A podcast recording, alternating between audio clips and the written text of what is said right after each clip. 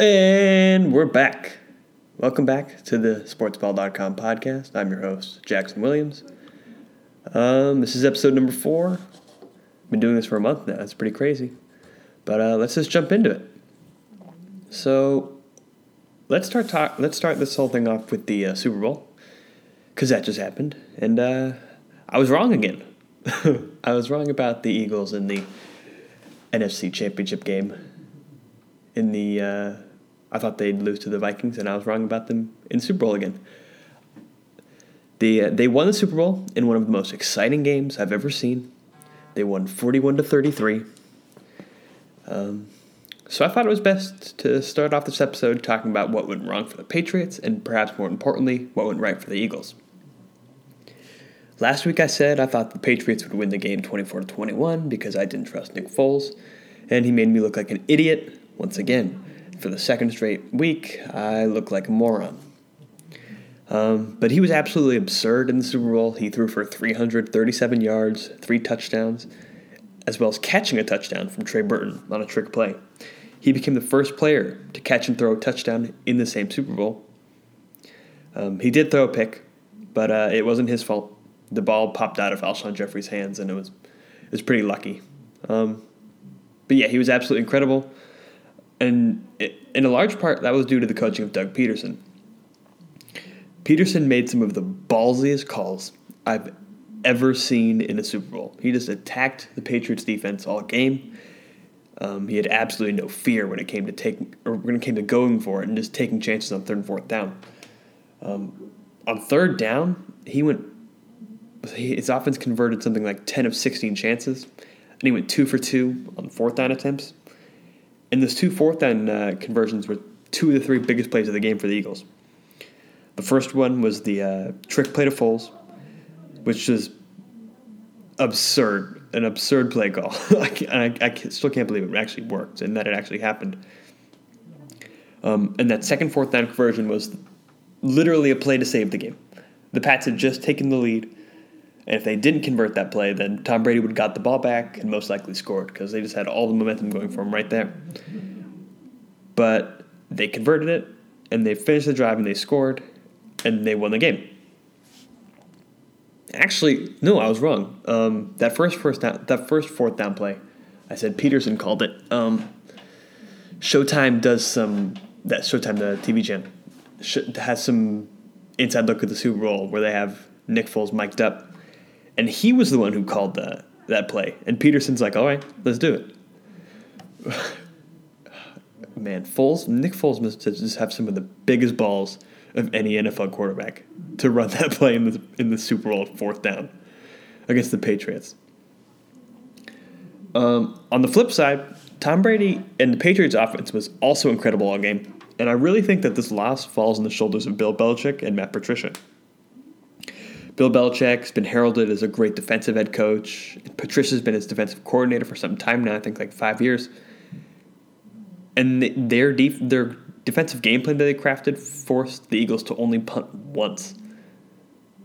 Uh, they t- forced two t- first two turnovers, and by turnover I mean like they got the ball back.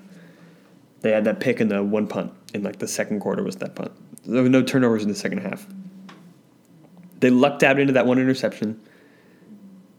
They didn't sack Nick Foles a single time, and they hardly even pressured him until the end of the game.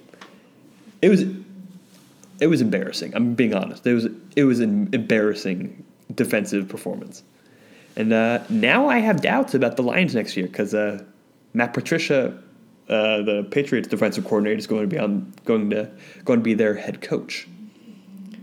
But uh, like I said, though, Tom Brady and his offense, they were spectacular. He threw for 505 yards and three touchdowns. His 505 yards were the most in a playoff game by any player in the history of the game. And he was just masterful throwing the football. And if he didn't have the ball stripped on, stripped on the second last drive of the game, then I think the Pats would have won that game easy, no questions asked. But uh, alas, he fumbled the ball, and the Eagles hung on to win. He also became the first quarterback to throw for more than 10,000 yards in the playoffs, like in his career. Obviously, not in one, not in one trip to the postseason, but it's quite it's quite an impressive stat, and it's a, a very exclusive group as he's the only guy. But uh, as with any Super Bowl, there was some controversy, and mm, some of it could have changed the outcome of the game. So I thought we'd run through it.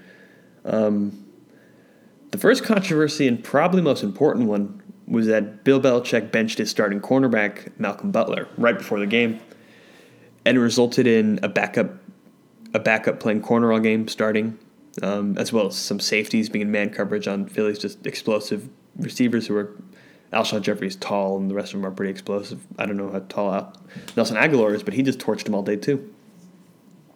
But which, as as you saw, benching Malcolm Butler was a uh, a pretty bad call. And just to jog your memory as to who Malcolm Butler is, he's the man who made that game-winning interception against the Seahawks in Super Bowl 49. He was a starting cornerback last year, all year, and against the Falcons when they won the Super Bowl again. And he played like 90% of the team's defensive snaps during the regular season and the playoffs until the Super Bowl. Yet he was benched, and the reason has yet to be revealed, and it likely won't be revealed. It's been speculated it was having to do with just a perfect storm. I think the quote was it was a perfect storm of issues with like he had a poor week of practice, there was some sickness, and maybe he had a minor thing with curfew. But he refuted that all on an Instagram post today. So I don't really know what happened. But I think this absolutely affected the outcome of the game because the Philadelphia wideouts were able to feast on the Patriots defensive backs that weren't named Stephon Gilmore. And with with Butler's in that game, you have at least a competent player to try to not lock down a guy like Nelson Agholor, who tore up the Patriots in the second half after Gilmore was switched on to Alshon Jeffery and took him out of, uh, took him out of the game because Jeffery was feasting in the first quarter. I just think that benching Butler with that explanation minutes before game time is unbelievably stupid, and frankly, it's un- it's unforgivable. And you can it's been that's it's seen now because fans in Boston are actually turning on Bill Belichick because they're uh, they're upset with him about it. But you could see that he was clearly emotional about it before the before the game. It was clearly a last second thing. He just found out it before the game. I mean, you could see him on the sidelines crying during the national anthem and you think those tears really came from a moving performance of the national anthem? You think he was just so choked up that Pink worked through her flu and was able to sing? No. He was emotional because he was benched last minute, last minute in what was a stunning, unforgivable decision that very well could have been the reason that the Patriots lost the Super, lost the Super Bowl. Um, there was some more controversy, so that wasn't the only one, um, surrounding the two touchdown not the two touchdown passes, but two of the touchdown catches. Because uh, the NFL has found a way to complicate the process of catching a football more than I thought was possible. And that's been seen time and time and time again over the last decade or so. Um, the two instances came on a touchdown to Corey Clement and the game winning touchdown to Zach Ertz. The one that was really controversial, though, was Clement. I thought I had no problem with Zach Ertz's, but I'll get into that in a minute. Um, Clement's touchdown was a wheel route at the back of the end zone, and it was just a perfect throw from Nick Foles, just an absolute dime. But as Clement caught it, he bobbled it a little bit, and he appeared not to get both feet down in bounds. In fact, one of his feet looked like it was uh, like out of bounds as he was bobbling the ball, and it looked like I don't know. It looked to me like he was out of bounds, and it looked to me like it wasn't a wasn't a wasn't a catch. And I mean, the odds are that the Eagles would have scored anyways, even if that play wasn't called the way it was, because that's how bad the Patriots' defense was. But the point is that the NFL has such a strange definition of what a catch actually is and how you can actually make a catch that's impossible to try to analyze whether the ruling in the field stands or why or if it shouldn't. And the broadcast, I thought the broadcast wasn't all that great all game, but at least they captured my feelings in that moment, saying that they gave up and they just didn't understand what was going on. Because the ruling on catch penalties, frankly, at this point is absurd. And that other controversial, controversial in air quotes, not not really controversial, was a pass to uh, Zach Ertz on a slant route who bobbled the ball as he dove for the end zone. He dove, he broke the plane, and the ball hit the ground while it was in his hands and then bounced up and he caught it again. Um, but it was a touchdown for me at least. There was, I guess, there was a question as to whether or not he was a runner or still in the process of a catch because again, the NFL's messed up this rule so badly that now there's like you're in the you're in the process of making it. You're in the process of making a catch instead of like, wow, you caught it. It's in your hands. You caught it. it's it's it's really not that hard in my mind. But as I was saying, there was a question as to whether he was he had transformed or not transformed, but transitioned into being a runner, or still in the process of the catch. But he was a runner. He had made the catch. He was like three steps in, and he dove, and so the touchdown absolutely should have counted, and it did. So good. Um, the point really here is that judging whether a ball is caught or not just really shouldn't be as hard as the NFL makes it, and I think we can all agree on that. They just have an unbelievably incompetent way of looking at things like this, and it takes the fun out of the game. It's just so unbelievably frustrating to sit there for like 13 minutes and watch a replay going frame by frame to see if, a, if the ball moved like a centimeter when the guy falls on the ground to see if he made a catch or not. It's the same gripe I have with the MLB and their use of replay because I get it. Most of the time, it's like, wow, the ump blew a call at first base, and it makes sense. But oftentimes, or as I've seen it used against the Giants, or in, uh, in most, the best example I can think of is the Giants last year in the NLDS against the Cubs. When they would, there were several calls like the Giants would try to steal second base, and they got it. And then the Cubs players would signal to call a replay challenge, and then you go into frame by frame where you just go and see things that no one should actually be able to see. But the replays have made it so it's possible, and it can change the call. And so you see that oh, Denard Span was safe, but he popped up, and while he was brushing himself off, he lifted his, he lifted his cleat off the bag for 0.01 seconds, and the glove was on him at that time, so he's out. It's just not what replay's meant for. Is my point.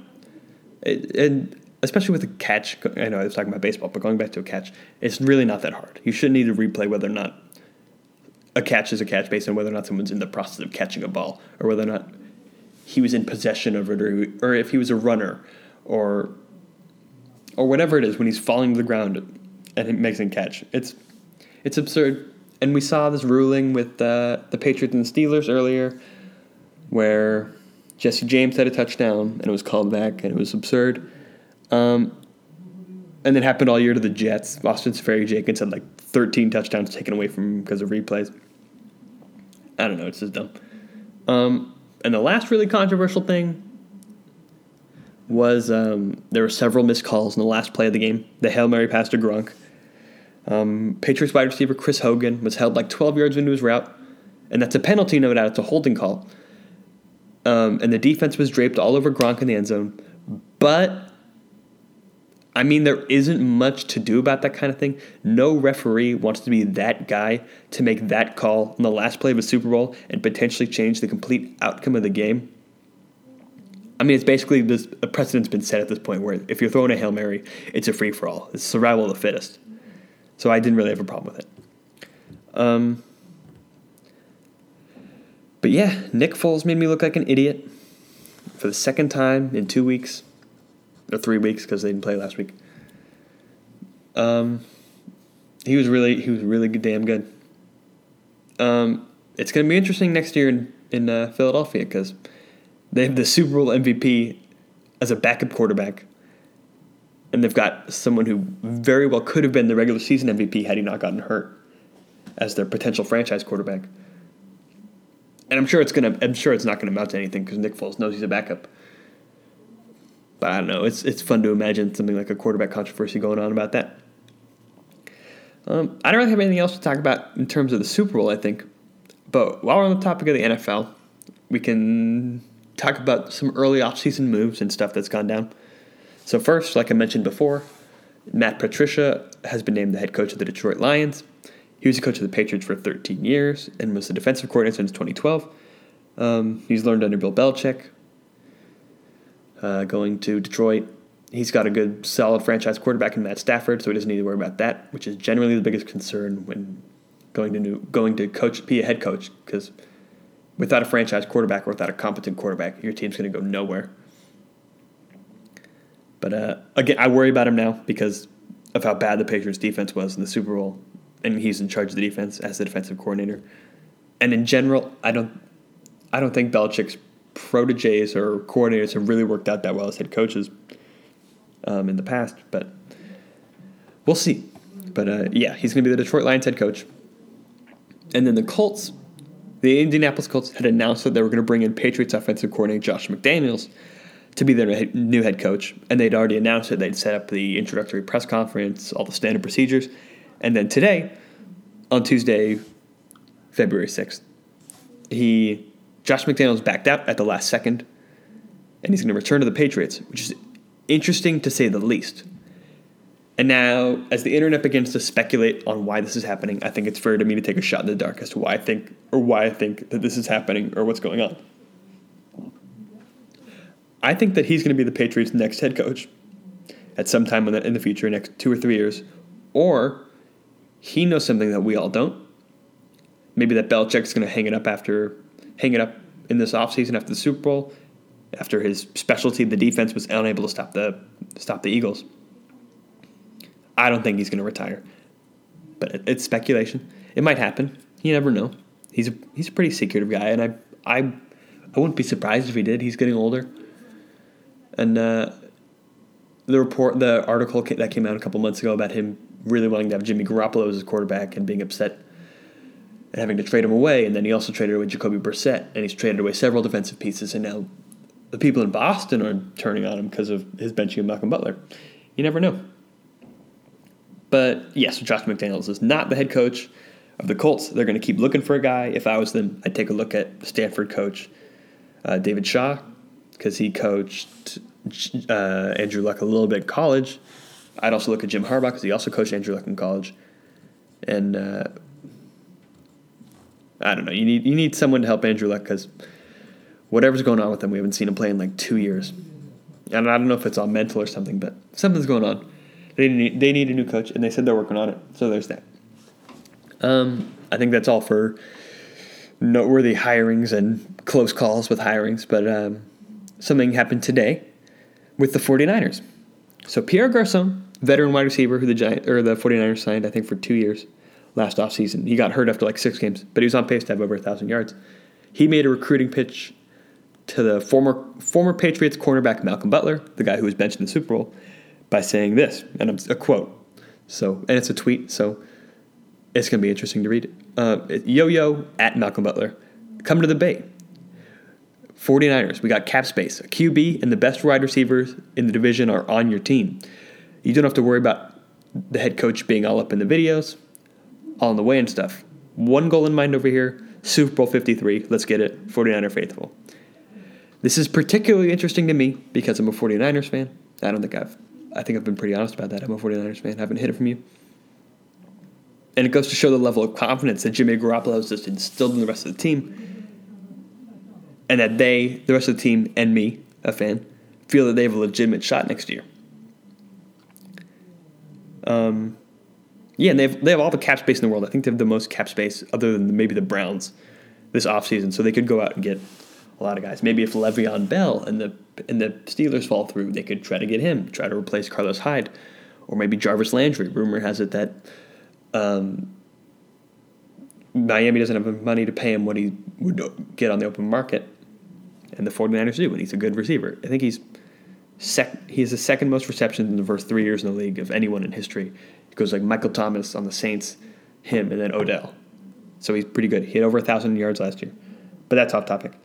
Speaking of Jimmy Garoppolo, what um, rumor has it that he and the Niners are on the verge of signing an extension, which is great because he's the face of the team and uh, he's undefeated as a starting quarterback. um, he's so good that Vegas now has the odds. They set put out the odds for favorites in the Super Bowl next year. To have the 49ers in the top 10 teams in terms of being favorites at 20 to 1 which I mean, it's not great odds, but it's something. It it means they uh they think Jimmy G is gonna be pretty good, and I'm I'm inclined to agree based off of what I've seen of him. But that's what I bet. That's it for the uh, NFL, I think. So uh, why don't we transition to the NBA? So we'll start. We'll start with the Warriors, as we always do when we're talking about the NBA. We'll break down some of the recent action. They beat the Sacramento Kings 119 to 104. It wasn't really a good win. The team committed 25 turnovers. It just looked extremely sloppy throughout the entire game.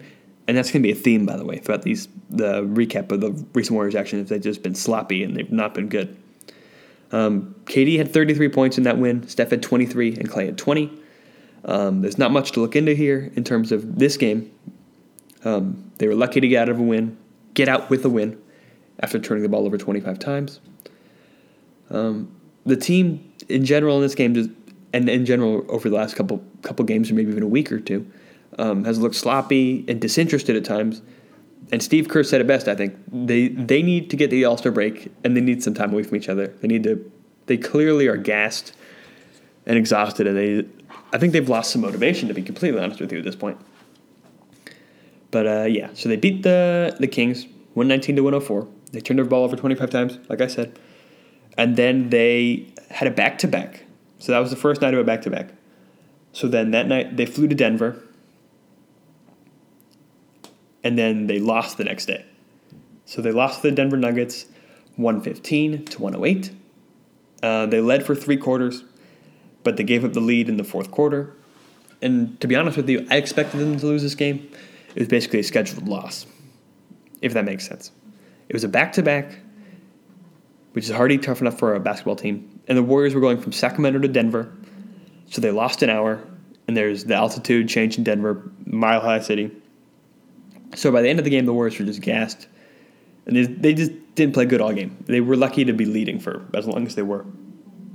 And the the uh, the back to back while going to Denver from the West Coast is such an unbelievable advantage for the home team. And it's not just me saying that as a Warriors fan, I try to justify this loss because it was a bad game when they should have lost.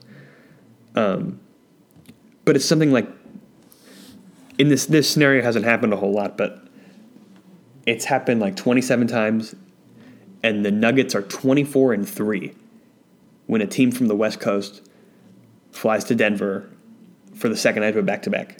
And that's just, it shows you how tough that truly is. But uh, the Warriors absolutely could have won this game if not for some questionable questionable decisions down the stretch. Um, Steve Kerr replaced Andre Iguodala with the rest of the with the rest of the uh, starting lineup with Nick Young in the closing minutes, and uh, it was not great. It it was pretty bad actually. Nick Young he ended up taking control of the ball and airballed the three instead of giving the ball to KD, Steph, Klay, or Draymond.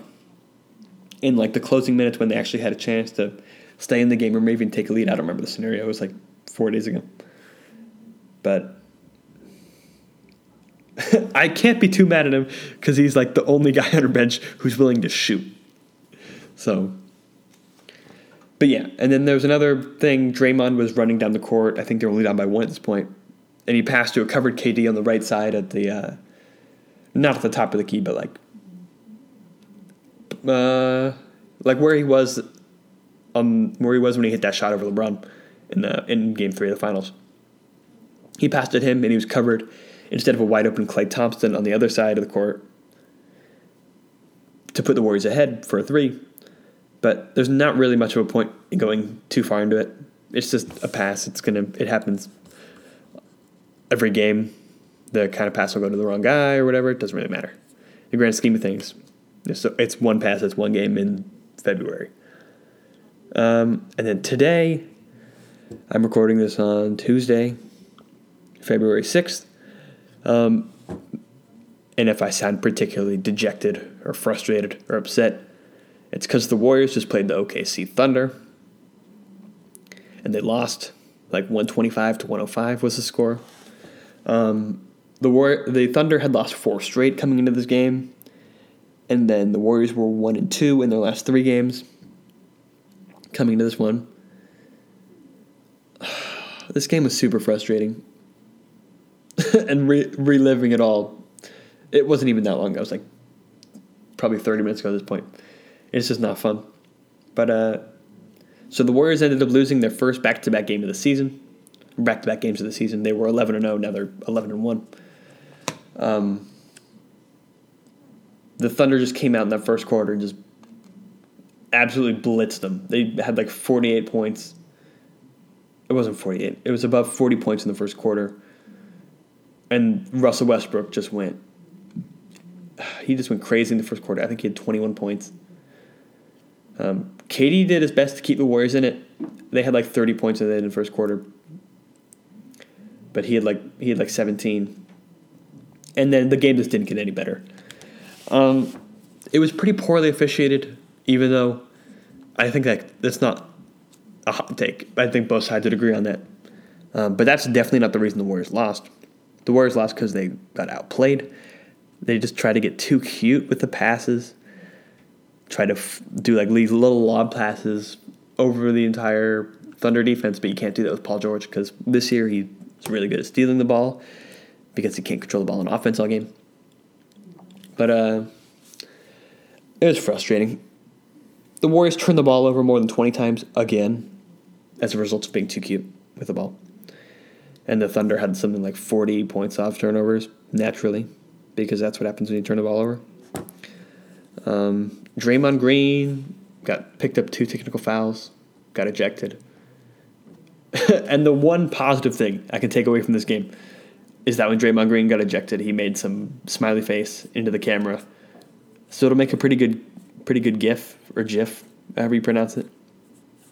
But that was really it in terms of what what positive things to take away from this game. The Thunder just manhandled the Warriors top to bottom all game. And I'm I'm now very frustrated and annoyed with our bench and how guys are just unwilling to shoot, unwilling to actually like do something meaningful off the bench. I mean, we've had like two guys be decent off the bench this year, and it's been like Kevon Looney most of the time. He was bad tonight, and David West, and David West is 40 years old. We've got Nick Young, who at least he shoots, so I can't be too mad. But he just, when he does shoot, it's just a, a lot of the time it's just an ill, ill-conceived three, or he'll dribble in and try to do some acrobatic layup, even though he can't do that because he's not a very acrobat or athletic guy. Um, we've got Pat McCaw, who after a promising first year in the league and promising performance in the finals last year, uh, sucks. No way around it. He sucks. Omri Caspi, who we brought in because he's he supposedly was going to be willing to shoot some threes for us. He was, like a career 38% three point shooter, which isn't bad. It's pretty good, actually. And he's taken a total of 18 threes in 50 games with the Warriors. Let me repeat 18 threes in 50 games. In his career, he's played like 500, 520 something. I think it's 526 games, and he shot over 1,300 threes. And 18 of them, 18 of them have been with the Warriors. And if it's it's just he gets the ball wide open to the three point line, and he'll just dribble right into the paint, and he'll pass it out again, or he'll throw up some little flip shot, some backhanded flip shot, which goes in sixty percent of the time. But it's cool. It's two points and not three, which we do uh, we we'd all prefer at this point. Andre Iguodala, uh, he got paid in the offseason and sucks. he swindled us. He got he got paid in the offseason and uh, now he can't shoot. I think he's shooting 26% on the year, not just from three, from everywhere. I can't even remember last time he had a three. Shaun Livingston's been okay. Not worth what we're paying him, but okay. His mid range game has fallen off a little bit. JaVale McGee barely plays. When he does, he checks in and gets like a foul immediately. JaVale McGee's taken nearly as many threes as Omri Caspi. Yeah. That's the state of the Warriors bench right now. We have like a million bigs, and none of them are well rounded enough to do anything, especially with Jordan Bell hurt. Because he, I think Jordan Bell's really good off the bench, and he's potential to be really good. And I, I'd prefer him to be in the starting lineup over Zaza at this point, but he's hurt. It's super frustrating, but anyways, the Warriors lost. 125 to 105. KD had something like 35 points or something, which was nice because he was the only warrior who could do anything on offense. Russ Westbrook had something like 37 points. He didn't get a triple double though, so I mean, did the did the Thunder really win? Did they really win? Doesn't count because he didn't get a triple double. He finished with like 37 points, nine assists, nine rebounds. So ha, you didn't actually win. We stopped you. You didn't have a real good game. Um, and then Paul George had like 37 points.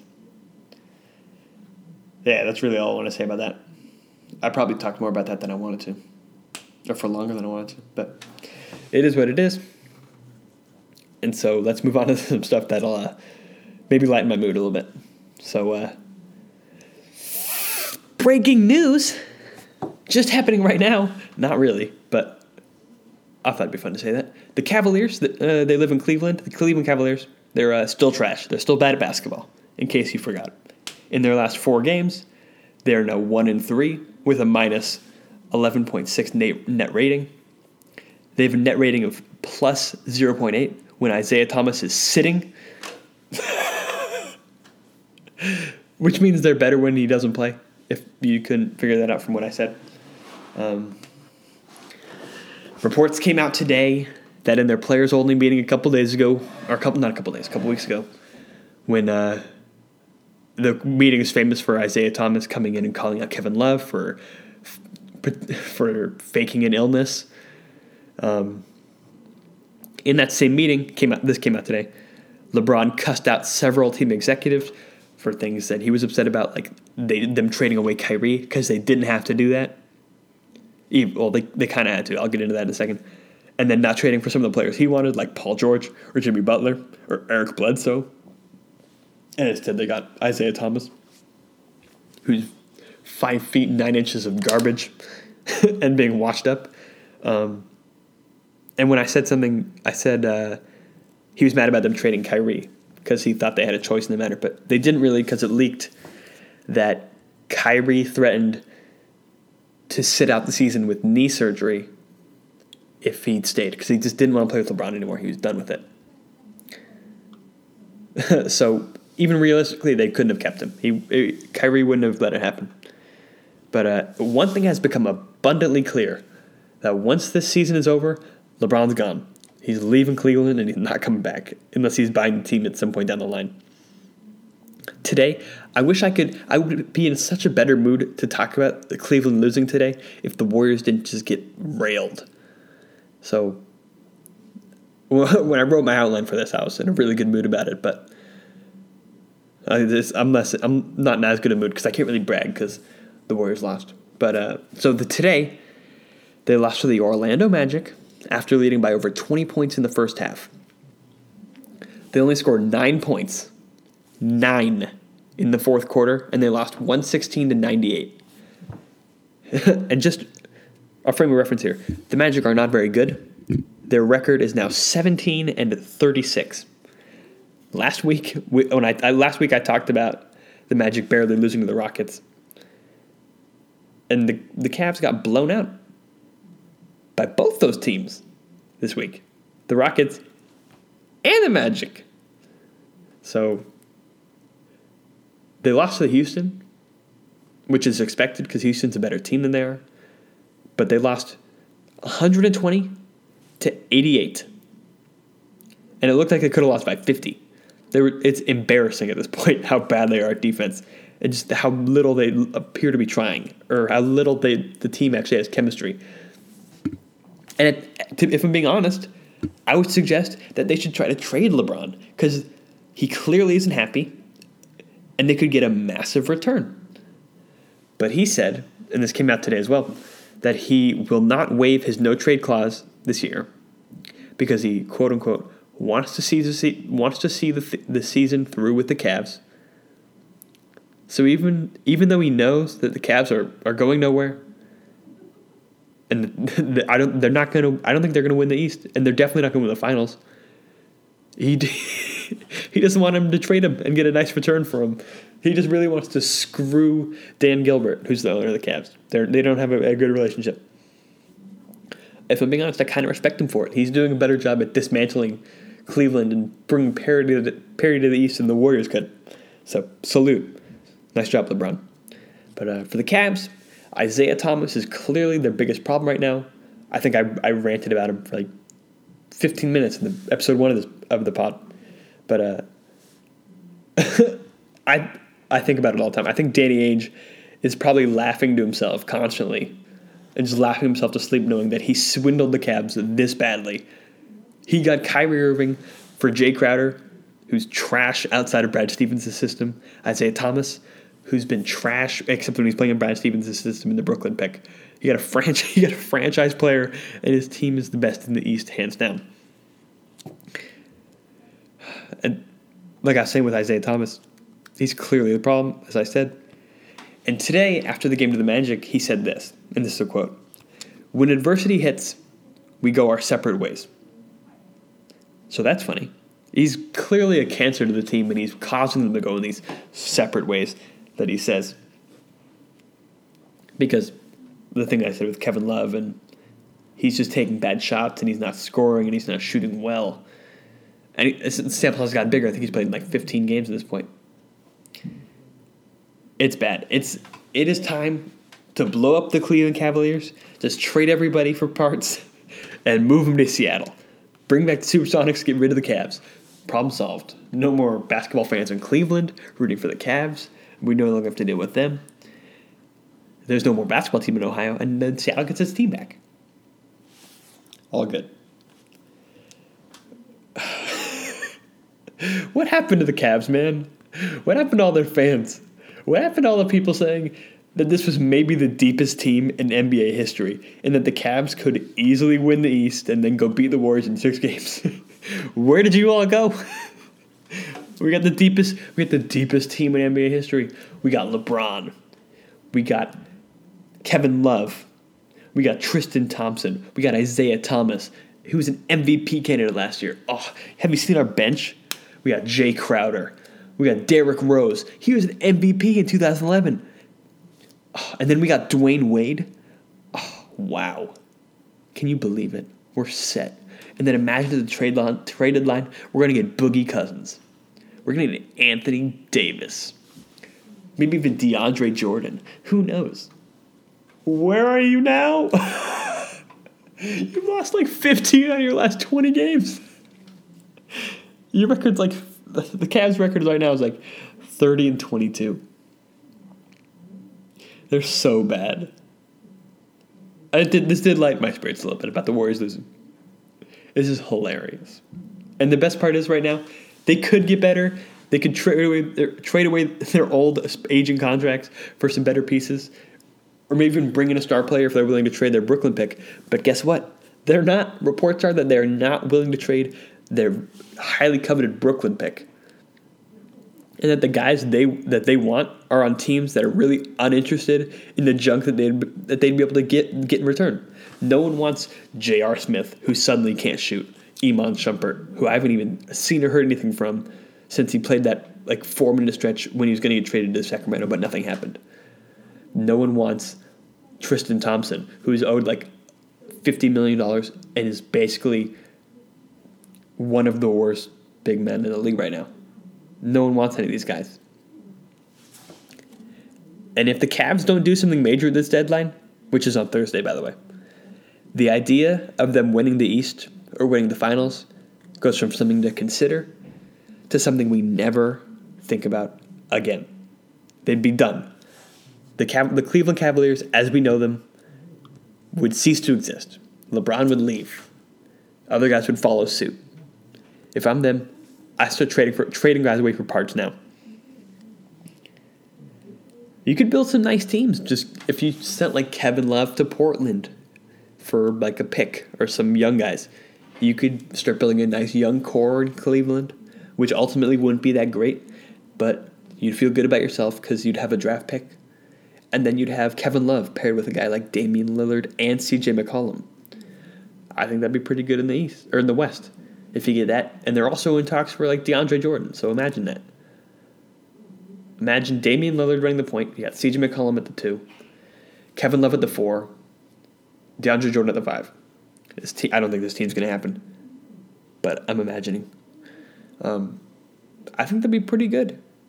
Pretty good in the West. I think that might actually be better than a team like OKC, which uh, before today I would have said is not hard to be better than OKC. But then the Warriors lost by 20. So now I can't say that. But just know that I would have. I would have done it yesterday. I might. Have, I would. I, maybe I would have even done it tomorrow. I'll sleep. I'll sleep it off. but I'm still kind of upset that they lost. But uh, speaking of the trade deadline and all that jazz, um, the Los Angeles Lakers have made it clear that they're going to focus on free agents in 2019 and not this offseason, which signals to me that they either aren't as high on LeBron right now, as he's declined slightly in his age 33 season, or they just think they don't have a shot with him. Rumor has it they prefer to focus on Klay Thompson, Kawhi Leonard, or Jimmy Butler. Now, the thing is with those guys is, well, I'll start with this. I'll start with Klay. Klay has made it clear that he wants to be a Warrior for a long time and that he doesn't want to leave a situation like this where he could win a championship after championship after championship. And I think it was today his dad confirmed that he loves being a Warrior and, in fact, wants to retire as a Warrior. He'd said it on some radio show that if it's up to him, he'd retire as a Warrior and that Mychal Thompson, who's his dad, and Klay have had conversations that when he retires and he's in the Hall of Fame, he wants to make sure he's got it's a, it's, a, it's as a warrior, and he wants to have his jersey retired in the new Chase Center and all that. Side note, this is kind of unrelated, but Mychal Thompson, Klay's dad, has easily the best Twitter account of all time, and uh, posts some of the funniest things that I have ever read on Twitter and they're just ridiculous too. But that's unrelated. But uh, it'd be interesting to see Lakers with guys like with a guy like Jimmy Butler, who I think could be a good fit if I'm being honest with you, um, with their young core. Uh, I don't see I don't see Kawhi going there. It doesn't he just doesn't seem like a good fit personality wise. He's a very quiet guy. Los Angeles is a very loud city, like New York or Miami. I don't think I don't see him going any of those big big name places. Um, but uh, to be honest with you, it's, it's hard for me to get all worked up about the Lakers at this point. I'm just not too high on them. Uh, it seems really like they're going nowhere. Um, and you can easily counter or undercut any front office moves that the team makes because Magic Johnson, who's their president, G president, he basically runs it runs it all, but he's their president. He basically announces his intentions a year in advance. Um, He's he's being investigated for tampering all the time. In fact, he got fined today for tampering, fifty thousand dollars, because he was talking about Giannis Antetokounmpo in an interview on TV. it's it's I I don't know. It, this doesn't seem like that organization is very well run at this point, and good because frankly, I'm not a huge fan of Lakers because as a kid, I was a Orlando Magic fan because Dwight Howard was an incredible player, three-time Defensive Player of the Year, and he he was very fun to watch before he blew up the team and moved to Los Angeles Lakers, which I already did not like because the 2009 NBA Finals when the Lakers won five games, but when Dwight blew up the Magic and uh, moved to LA, that was just one more reason not to like them. And then after that, I decided to root for the home team or hometown team, the Warriors. So I don't think that makes me a bandwagon fan. Also because I live in the Bay. But I just don't like I don't like the Lakers. I'm not too high on him. I don't think Lonzo Ball's all that great. I think he's pretty overhyped. Like, yeah, he's a good passer. There are lots of good passers. he's got the wonkiest jump shot ever, or not ever, but he, it's up there. I think I don't think Brandon Ingram's going to be end up being that good. It's been was last year's rookie year the year before because people project him to be like KD. I don't see it. He has nice nights every now and again, but other than that, it's pretty pedestrian. Kyle Kuzma is really good, but I don't know how sustainable that is. But yeah, I am not too high on the Lakers. But if they got a guy like Jimmy Butler, I think that'd be interesting. Trying to fit him in, fit him in with their young core. Maybe he could mature him a little bit. Um, yeah, um, there haven't been any major trades or anything since I last recorded an episode of the uh, of the pod.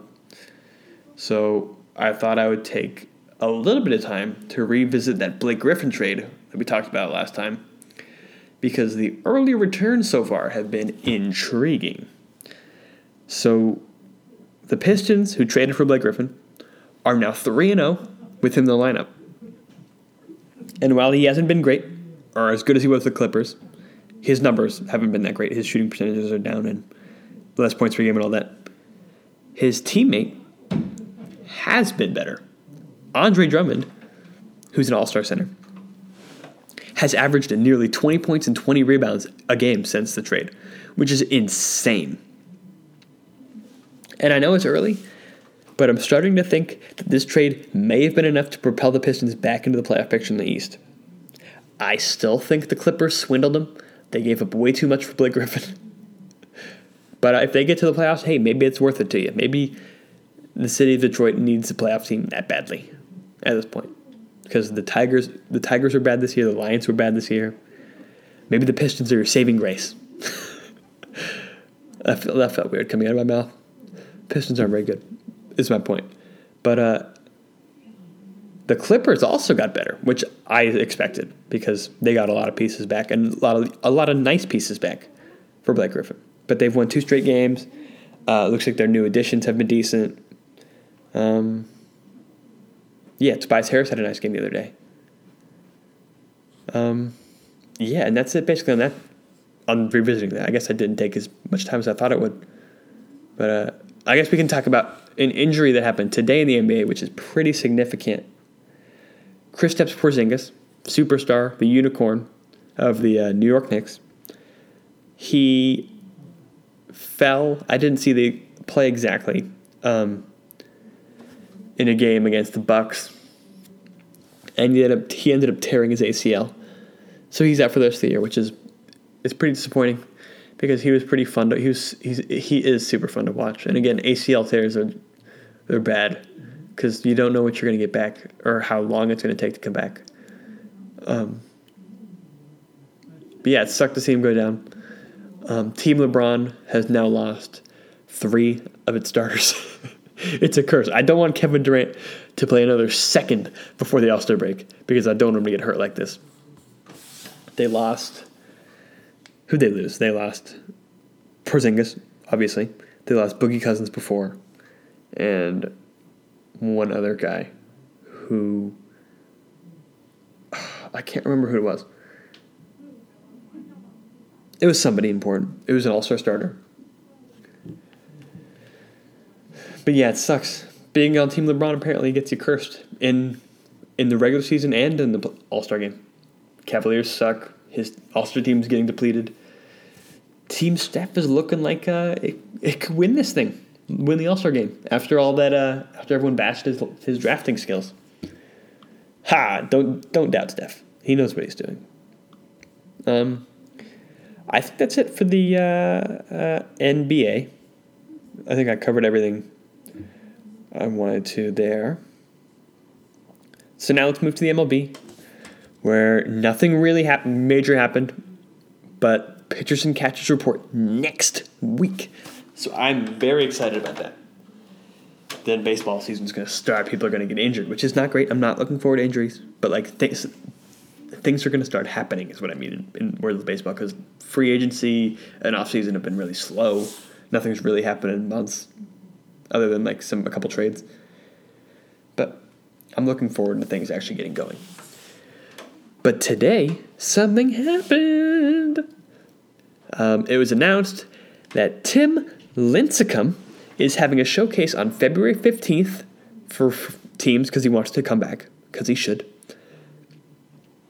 Um, and I really hope the Giants give him a shot because he deserves it.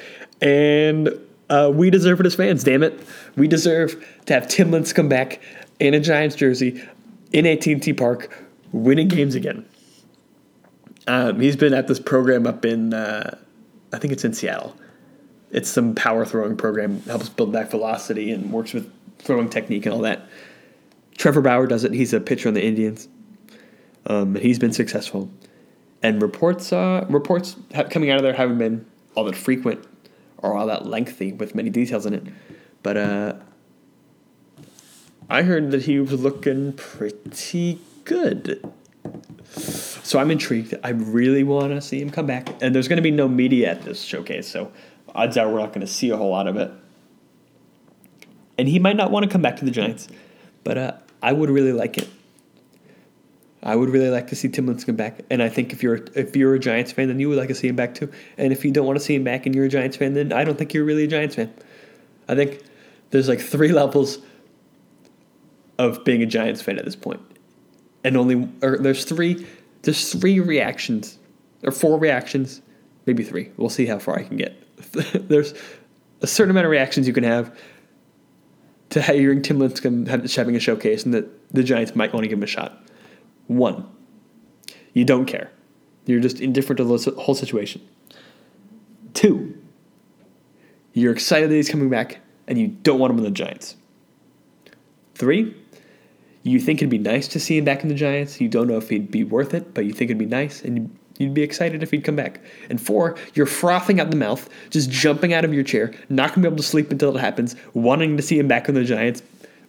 Uh, and that's that's number four. That option, if you're a real Giants fan, that's where you're at right now. You want to see him back in that number 55 jersey on that mound in AT&T Park, succeeding, and that's where I am. I uh, since I found out he's having a showcase and that the Giants are going to go. Um, I, I haven't been able to sit still. I'm so excited. I it, I'm pretty shameless when it comes to my my being a fan of Tim Lincecum. I, I can't help it. It's like it's like because it fans like this aren't really like people like this aren't really fans like this in MLB. It's really more like wow, there's some really great quarterback, wide receiver, or defensive back in the NFL, or a star player in the NBA, where you'll stand by them no matter what happens. The, the, things like that don't really happen in baseball. I'll tell you right now, I you would take. I don't think I could ever not be a fan of Tim He could probably kill a guy, and I'd still be a fan of him. that sounds that sounds so bad coming out of my mouth, and it it's true. if Timmy's back in the Giants, if Timmy's back pitching with the Giants, I would be so excited. I'm unable to contain my excitement. I wouldn't even care if he's good. He could he could start 33 games and have an ERA of like seven and go 0 and 26, and I'd still be excited to watch him pitch every day. Oh, Timmy. And I mean, we we we've basically built an All Star team from the years 2011 to 2013. Why don't we just bring him in? If we're really relying on the fountain of youth here, what's the downside? bring back, go find Cliff Lee. I don't think he's officially retired. Bring him back too. Who cares? we're either going to be really good or we're going to suck. I don't know if we're going to be anywhere in that middle ground. I mean, that'd be nice. I'd probably prefer that. but I don't see any real downside in bringing Timmy back. I think it'd be good, especially if we already if we we're still gonna have Pablo. we brought him back. Uh, but yeah, I think yeah, it was reported the Giants are going to be at the showcase. Good, and we'll see what happens. It's in what a week, ten days. When you hear this, it'll be this. I'll put this up podcast up on the seventh. So it'll be eight days. Eight days before the showcase, I'll probably sign in the middle of spring training or something. Um, but yeah. The Tim Lincecum front. I'm excited. Um, and then last thing for baseball or for MLB is that Barry Bonds is going to get his number retired this year by the Giants. I think on August 11th. I don't know for sure, which is great because he deserves it. But he also deserves to be in the Hall of Fame, and that's going to happen eventually. I think he deserves to be in the Hall of Fame, no doubt. If he's not in the Hall of Fame, it's the Hall of Fame is not really the Hall of Fame, is it? Uh, we talked about this last week. I don't need to get too far into it, but he's having his number officially retired. It's been unofficially retired since he since he retired from baseball. Um, but yeah, I'm excited for that. I think he's already in the Giants Wall of Fame. He's a plaque outside the stadium. But it got me thinking about what Giants players are most likely to have their number retired next, or like what what numbers I expect to be retired. I expect Buster Posey to be retired, or number to be retired. Obviously, he's a Hall of Famer. Won three World Championships, MVP, Rookie of the Year, Comeback Player of the Year, Gold Glover. He's a stud. He's going to be in the Hall of Fame. He deserves to have his number retired. Um, Madison Bumgarner can have his number retired. Best for best pitcher in postseason history. Best pitcher in World Series history, hands down. He's also really good at hitting home runs. God, that sounds so lame when I say it like that. he mashes. He's he's a really good hitter, but that's not really as important as the other stuff. Um, Matt Cain's his number retired. through the perfect game, part of three World Series teams. Um, who else? I think Brandon Crawford's going to end up having his number retired. Um, because he's just a stud, and I think he might end up playing his whole career with the Giants, which would be great. Um, Timmy's going to definitely have that number retired. He was going to have it, and I, I'm not going back to start super fanning about Timmy again, but he's to have number retired. Two-time Cy Young Award winner, three-time World Series champion, two-time no hitter, or two. He threw two no hitters. Um, who else? Is there anyone else? Bruce Bochy's gonna have number retired, number fifteen. And I think that might be it for current Giants. I think would get their number retired. Um, maybe the off chance they retire Hunter Pence's. I wouldn't be I wouldn't be surprised if they did that. Um, but I think that's it for at least that I can think of right now.